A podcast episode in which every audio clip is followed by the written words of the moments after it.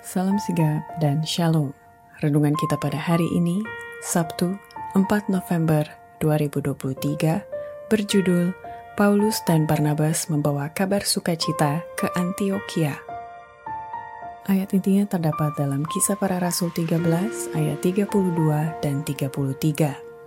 Dan kami sekarang memberitakan kabar kesukaan kepada kamu, yaitu bahwa janji yang diberikan kepada nenek moyang kita telah digenapi Allah kepada kita, keturunan mereka, dengan membangkitkan Yesus, seperti yang ada tertulis dalam Mazmur kedua.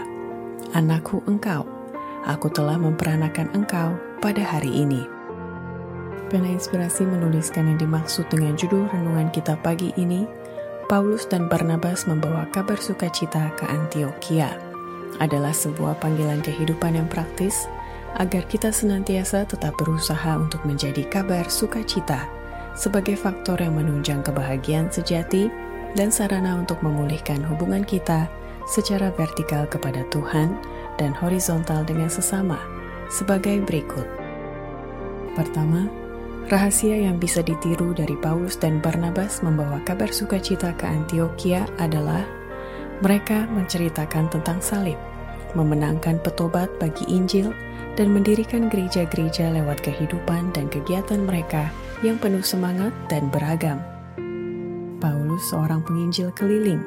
Kehidupan Paulus adalah kehidupan yang penuh semangat dan memiliki kegiatan yang sangat beragam. Dari kota ke kota, dari desa ke desa, dia mengadakan perjalanan, menceritakan cerita salib, memenangkan petobat bagi Injil, dan mendirikan gereja-gereja. Kedua, rahasia yang bisa ditiru dari Paulus dan Barnabas membawa kabar sukacita ke Antiokhia adalah mereka bekerja dengan giat dan tekun sampai tuntas pekerjaan itu. Pada saat ini, tidak sampai satu per seribu bagian yang sudah dikerjakan di kota-kota. Seharusnya itu sudah selesai, dan itu bisa diselesaikan jika pria dan wanita mau melakukan pengabdiannya. Ketiga, rahasia yang bisa ditiru dari Paulus dan Barnabas membawa kabar sukacita ke Antiokhia adalah mereka melayani dengan kuasa Roh Kudus saat menggarap kebun anggur Tuhan itu di kota dan pedesaan. Ia yang berkuasa dan memerintah, ia yang hadir dalam setiap pertemuan dewan kita, mendengarkan dengan penuh perhatian pada setiap kata. Ia berbicara dengan pertimbangan yang mendalam dan jaminan yang sempurna. Seluruh dunia, ia berkata, adalah kebun anggur Tuhan. Perkotaan dan pedesaan merupakan bagian dari kebun anggur itu, dan itu harus digarap. Keempat, rahasia yang bisa ditiru dari Paulus dan Barnabas membawa kabar sukacita ke Antiokhia adalah mereka bekerja di satu lokasi tidak terlalu cepat, dan setelah selesai, barulah mereka pergi ke ladang yang baru.